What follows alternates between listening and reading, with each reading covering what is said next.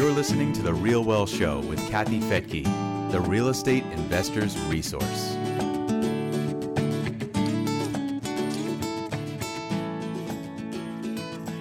Welcome to the Real Wealth Show. I'm Kathy Fettke, and today I'm just going to be interviewing myself, I guess.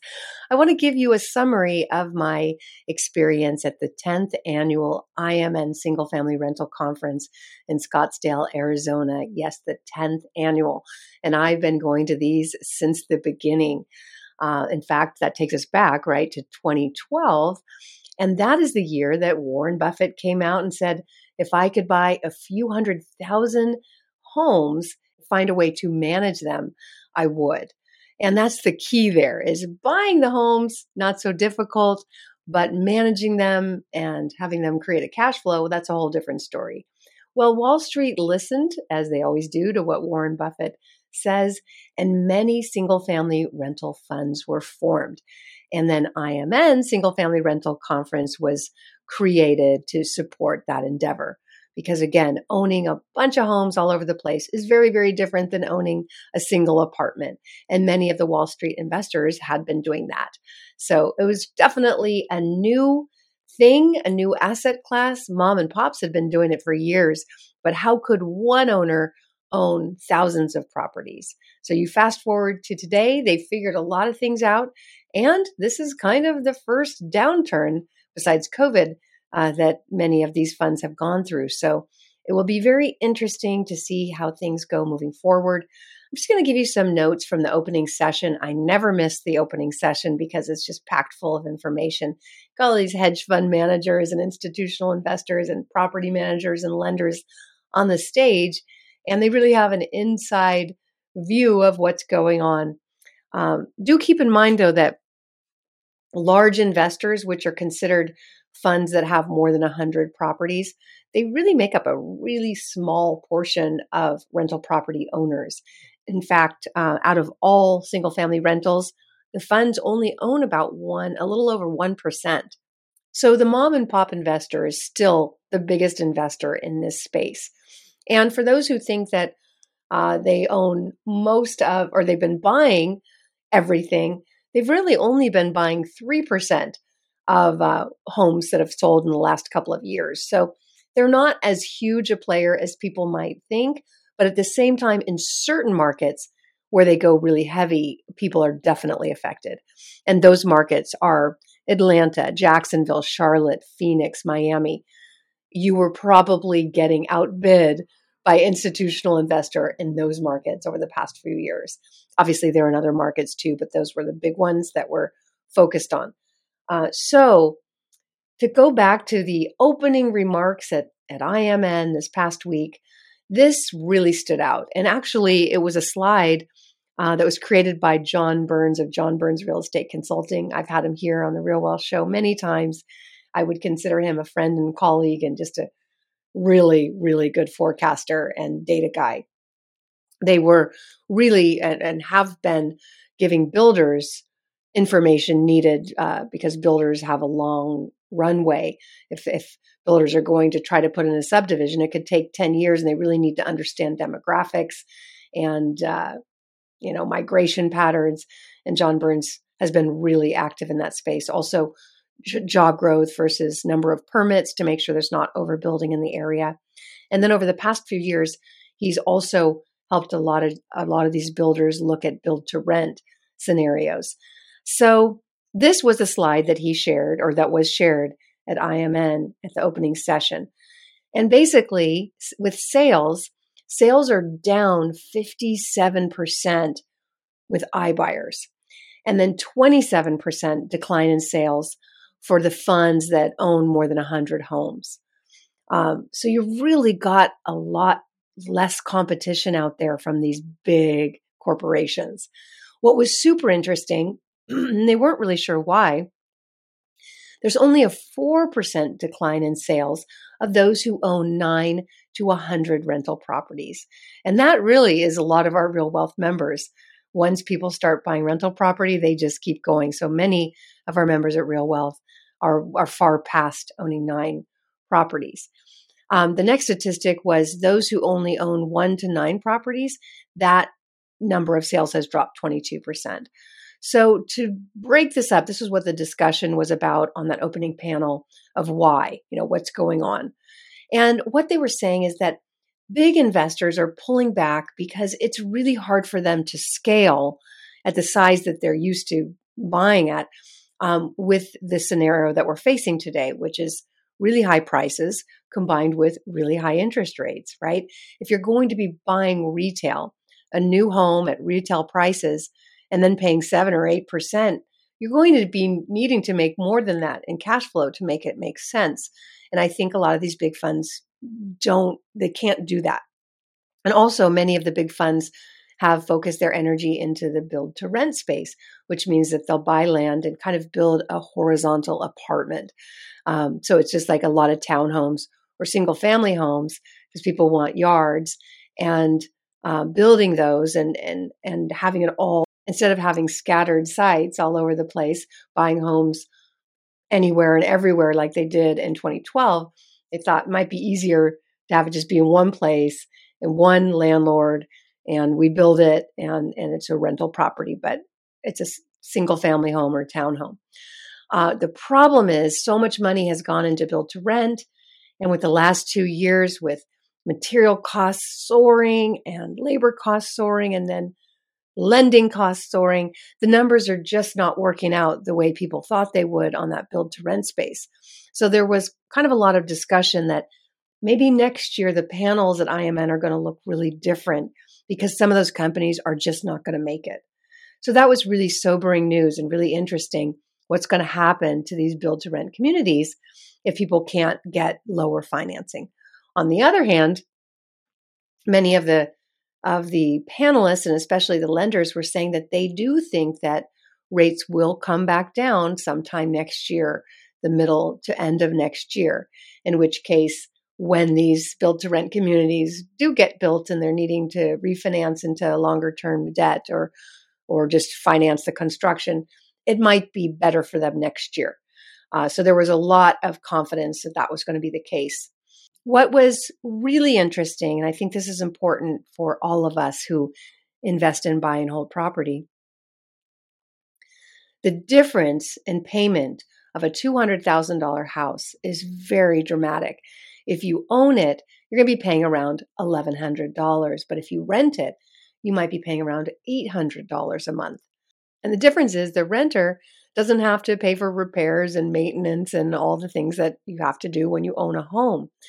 So basically, if renting is 30% cheaper than owning, this is an incredible time to be a landlord if you can make the numbers work.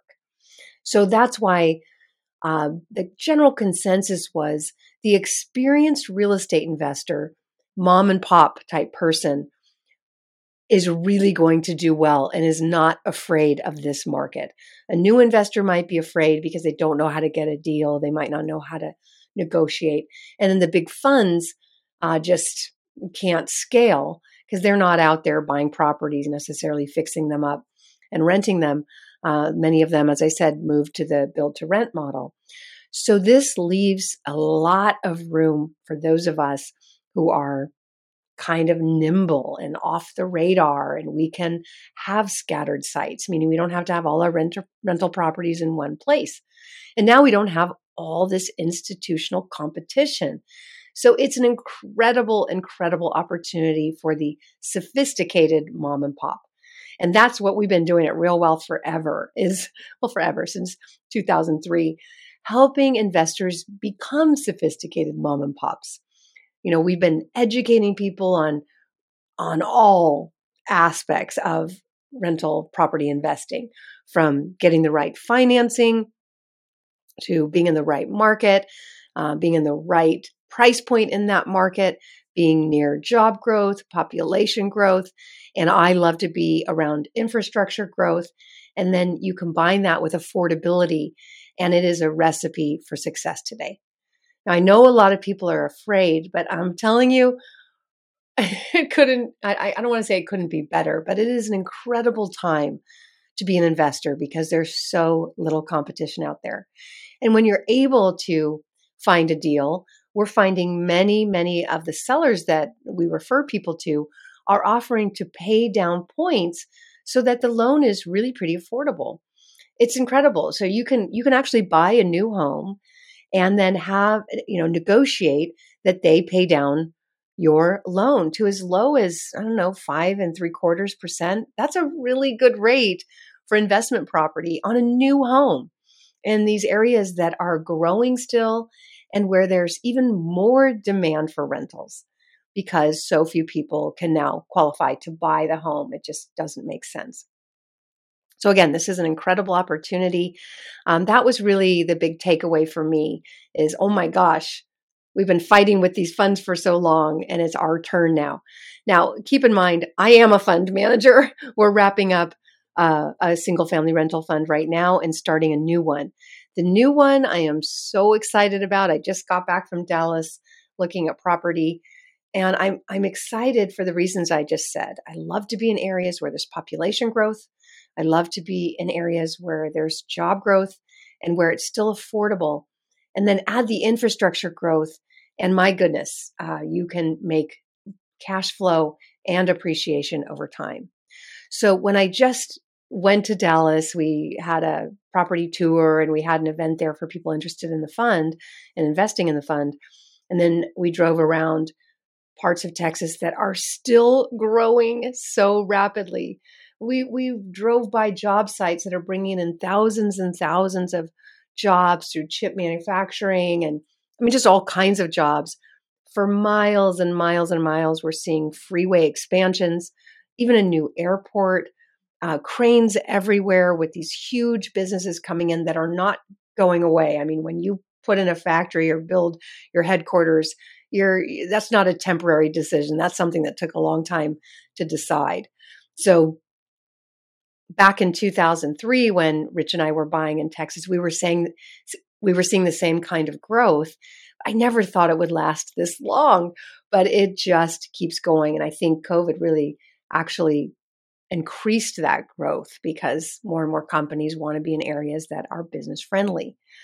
Uh, so we are just really excited to have all of those fundamentals in place, and even more so where there's even more rental demand than ever on top of the job and population growth and infrastructure growth, and very little competition. So we went and looked at a property for the fund we are now acquiring. We've raised uh, enough money to, to to get going and start acquiring, although it's still open if people are interested. You can go to growdevelopments.com to find out about that fund. Um, we went and looked at a property that came from a wholesaler.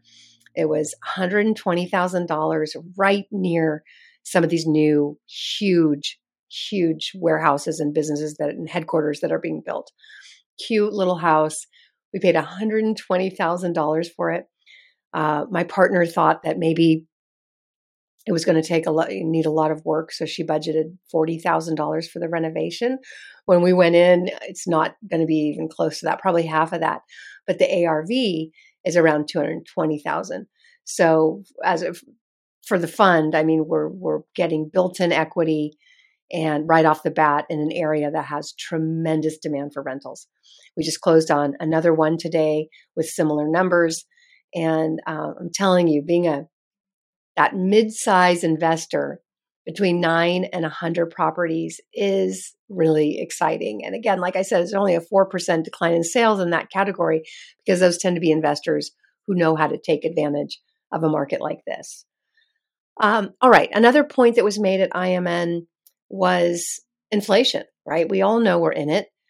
Uh, you can't print trillions of dollars and think we're not going to be in it. So that just just know that when when the public wants things, when politicians want things, when they're giving money away, when they're paying student debt, like all of these things are wonderful. It's just that if it's not being paid for through taxes, uh, then it's going to be paid a different way. And that different way has been just printing money. Now, nobody really wants their taxes to go up. I certainly don't. Um, there isn't, there is no way that we could raise taxes enough to cover all the things that people want. So the way that politicians get around it is again through pr- uh, printing money. And when you print money instead of, you know, having people work and then you just charge them tax. Uh, when you just print money instead because you want to stay in office by not raising taxes, well, then you've got inflation. And that's where we're at. It's called modern monetary policy and basically just printing money so that constituents are happy, they get the things that they want, uh, and politicians get reelected. What people don't understand is how much this hurts people on fixed incomes or on low incomes because it's a silent tax. Anytime you print money, you're basically throwing money into the system, which drives prices up. And that really hurts people who are already having a hard time paying for things because things get more expensive. So that would be the elderly and that would be low income people. Um, so retirees and, and low income families. So just know that the more we print money, the harder it's going to be. Now, who is this good for? It's good for people who have inflationary assets. So if you own real estate, which typically is does well in inflationary times, especially when there's not enough of it, which is the case today, uh, you inflation's good for you. If you own assets, you're going to be fine. So the divide between the haves and the have-nots is just growing and growing and growing the more we do this modern monetary theory. So that's why I tell everybody to do what you can to get into hard assets. There's FHA loans where you only have to put 3% down. There's wholesaling, seller financing. There's ways to do it. You just have to learn because if you don't, you're going to get left behind. It's going to be like the ship took off without you and you're trying to swim after it. And there's a storm and the ship is big and warm and comfortable and everybody's having cocktails and you're in the water trying to catch up with it. You're not going to. Um, you're not going to be able to keep up with this unless you have hard assets, which is why I do what I do to tell as many people as I can that if you don't get in the game, and you can, you don't have to have money to do it. It's easier if you have money to do it. But I know plenty of people who've gotten into wholesaling or subject to or seller financing. There's ways to get property. Um, so you need to learn it or you will be stuck in that cold water chasing the party boat. Okay, so that inflation inflation was a big topic. Obviously, the Fed is trying to fight it. Inflationary numbers are going to look better over the next coming months because it was last year at this time that inflation really spiked. So when we look at year over year numbers, it's not going to look as bad. But all you have to do is look up the price of anything over the past 10, 20, 30, 40, or 50 years, and you'll see that inflation has been with us. This is nothing new. It started in 1971, particularly because uh, Nixon took us off the gold standard, and that basically allowed politicians to just print as much money as they want. And they were somewhat careful with it back then because people knew the consequences. Now they don't. Uh, there's not a lot of education on this. I'll tell you, when whenever there was money printed, it was headline news, and it was only a few billion dollars or something, and that was considered just awful. Now trillions of dollars are printed, and nobody even knows about it or understands the implications of that. Um, so it's very sad because the poor will get poorer and the rich will get ri- richer. But don't blame the rich. That's all I can say is if if a helicopter dumps trillions of dollars out and certain people go run and get and pick up those dollars, is it their fault? Uh, you know, it's it's the system. We've got to look at what's behind it. So you, you either pick up the dollars or you don't. You either take advantage or you don't. Um, but that's that's basically what's happening. Okay, so there was a few other comments um, that during these sessions. One was on lending. Um, basically, these were some of the comments. I don't remember who said them, but I, I wrote them down. Somebody said there has to be a flushing of everything that happened in the last two years. That's that sounds scary, right? The strong will survive, the weak will not. Massive reshuffling coming.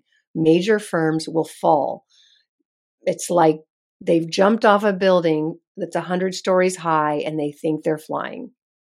Okay, that was the comment. So, as we know, there were a lot of big lenders that came into the business, a lot of institutional investors that came in, were buying properties at retail pricing, were uh, not getting, you know, were over leveraged, and they're going to learn some hard lessons. That's why I'm constantly saying stay low leverage, lock in long term debt, uh, because it's really the commercial properties that adjust. If you're locked into 30 year fixed rates, you are golden. And like I said, so many of the teams that we work with at Real Wealth are buying down your your debt so that you know you're fixed into low rates and and uh, no competition out there on the buy. All right, another quote was liquidity is drying up. Pizza has eight slices. Pizza has eight slices and six of them are gone. so uh, they were basically expecting bridge loans will be at 12% and LTVs at 65, even lower when it comes to commercial properties. So, again, if you're in commercial real estate, if you have a fund and you're trying to finance that fund or an apartment, you are on a bridge loan or you need a bridge loan, it's just going to get harder and harder for portfolio loans to make the numbers work. So, there will be fallout for people who were in short term loans um, and we're not expecting rates to be this massive. Uh, that's why, again, the single family rental industry is so awesome because you can still lock in, like I said, 30 year fixed rate notes uh, if you buy down the rate to low sixes, high fives. And that's a normal rate. That's a very good rate. I started this business when we were paying seven, eight, sometimes even 9%. Uh, so to me, five and 6% rates are fantastic. The anything below that, the fives, the fours, the threes, my goodness, the twos, it's not normal. And if you want those rates, then you have to also want something like a pandemic or a war or a recession, because that's the only time uh, rates go down that low is when something really bad is happening. But in a good, stable market, five, six, even 7% for investment property is great. So we just have to recalibrate and, and remember what a normal market is. And we're heading into that. Okay, well, um, those were just some of the comments. I will say overall, it was a really great conference at IMN. I, I was told there were 2,000 people there. It was packed. It's very formal, so it's all business suits. uh, but people were, there was a, a mixture of caution and excitement. And again, I think the excitement is for the experienced investors who understand what market to be in, what to buy. If you can build an equity even better and lock in low rates even better. On our fund, we still have banks in Texas because they understand the market, they're local banks who are going to be refinancing our fund at like five, five and a half, low, um, high fives in this market. So it's incredible. Um, my partner on the on the Texas fund, single family rental fund, has a lot of friends in the lending business who really do believe that rent uh, that rates are going to come down next summer. So we are seeing this opportunity right now where many people don't think that's going to be the case. Uh, there's lots of scary headlines that values are going to plummet and uh, and it's a terrible time to buy. So that that's all good if you're a buyer because that means you have less competition. But when we look at a property and we say, "Oh my gosh, we could buy this for 120,000, put 20,000 into it, it's worth 220 and rent it 1% of that." I mean, what's to argue with in a growth area where there's construction everywhere? I don't care what the rates are. That's a good deal. But if we can get a rate under 6%, even better. So if you want to find out more about our fund, you can go to growdevelopments.com. It's uh, my syndication company, and it, it just kind of talks about that current fund. We're going to do a build to rent one too, but this is kind of more of a BRRRR fund. If you don't know what BRRRR is, I think Brandon Turner from Bigger Pockets coined that. BRRRR is buy, renovate, refi. Wait, no, no, buy, renovate, rent, refi, and repeat. So the idea is that you buy something, you renovate it, you improve the value, and when you refi, you get all your money out and you go do it again. That's basically what our fund is doing. So it's it's really exciting, an exciting time to be doing that. All right. Well, if you have any questions, I'm now doing Ask Kathy podcast. So you could just send them over to us at Real Wealth. Just go to realwealth.com. And uh, when you log in, you know, you'll there'll be a, a, way to contact us for your questions. Um, you can also go to realwealthshow.com uh, to fight to see the show notes. So happy to share my uh, trip from last week. It was a lot of fun. I also went to Jamil's, uh, Jamil and Pace's triple digit flip party in Scottsdale where it was 90s hip hop. That was a lot of fun. Rich came out and joined me. I think we've got some pictures posted on Facebook for that and on Instagram. My Instagram, by the way, is Kathy Fettke. Pretty easy to find me anywhere. I think I'm the only one with that name, which, by the way, I think means little fatty in German. So, you know, I, I don't know. I married into it. Anyway, have a wonderful, wonderful rest of your day. Hope you're enjoying your holidays, and we'll see you soon. Bye bye.